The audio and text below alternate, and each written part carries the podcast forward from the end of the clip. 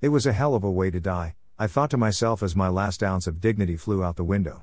Lifting my face off the floor, I awoke with no recollection of the night before and I was trying to figure out where I was. I sat in the corner of a tile lined bathroom.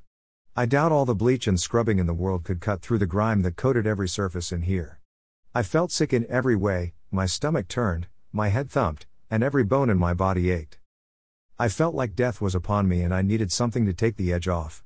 I started rummaging around in my pockets trying to find something, anything to help me.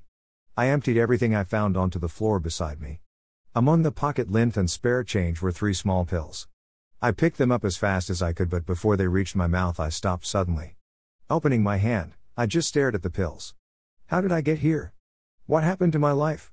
I looked around the dirtiest bathroom I had ever laid eyes on and tried to piece it all together. I know how it ends, of course, I know. I just forget how it began.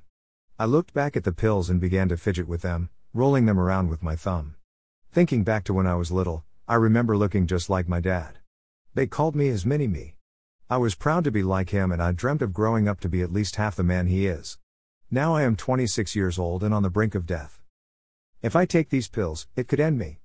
I could die a disgraceful death right here in this horrendous place. What is wrong with me? I thought.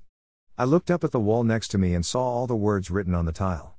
One square tile jumped out at me, it said, Where are you, God? Yes, where is God? I thought. I remember back in Sunday school, we were taught that God is all around us, but where is He now?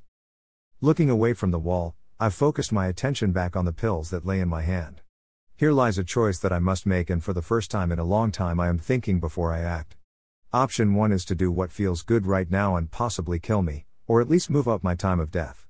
Option 2 is to give this up right now and take charge of my life to become the man I always wanted to be. I thought long and hard about my options, looking up as if to see the thoughts in my mind. My body in this ill state yearned for option 1. It took every bit of strength I had to not put the pills in my mouth. On the other hand, my heart and soul were longing for the life I dreamt of. This was difficult, but I knew deep within what I truly wanted.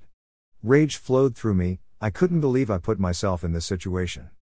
I started shaking as I felt the adrenaline rise, and suddenly I jumped up off the floor. My head spun and I nearly fell, but I caught the railing on the wall before spinning out of control. I could feel the pills wrapped in my fist, and without hesitation, I opened my hand, allowing the pills to drop one at a time into the bowl of the toilet. The water swirled the pills down the pipe. And now they were gone. Relief spread through me, and although my body still ached, I felt better, as if I stood a little taller now. Not having much of a plan, I stumbled my way towards the door of the bathroom. Grabbing onto the sink next to the door, I stopped to catch my breath. I stood up as straight as I could before continuing on my journey. I started to walk again, but I caught a glimpse of a broken man standing in front of me. My eyes met his eyes, I gasped as I realized that I was staring into the eyes of my own reflection. Only it wasn't me, I was trapped deep inside this worn body, trying to climb my way out. I am sure that the road that lies before me is long and challenging, but I must find my way out of this situation. I turned and continued on my way. My hand reached the handle and I paused, taking one brief look around the room. This is my rock bottom, I thought to myself. I cannot get any lower than this, and I can only go up from here. Turning, I stepped out the door, leaving my sins of the past behind in that gruesome bathroom. I walked forward and began to dream again of a new life. A minute later, I was standing on the sidewalk in front of a rundown gas station. It was midday, and while it was a bit cold out, the sun shined on me, keeping me warm. Rummaging through my pockets again, I found my phone. The battery was low, but it should be enough for a short phone call. I took a few deep breaths, trying to muster up the courage, and I dialed a number on my phone. The number wasn't in my contacts, but I could never forget it. After a few rings, I heard a voice on the other end Hello, this is Pastor Mark. He said. Hi, Dad, can we meet for coffee? We need to talk. Son, is that you? He asked. Yes, Dad, it's me. I know I have been a horrible son and I have done many bad things, but I really need your help. I pleaded.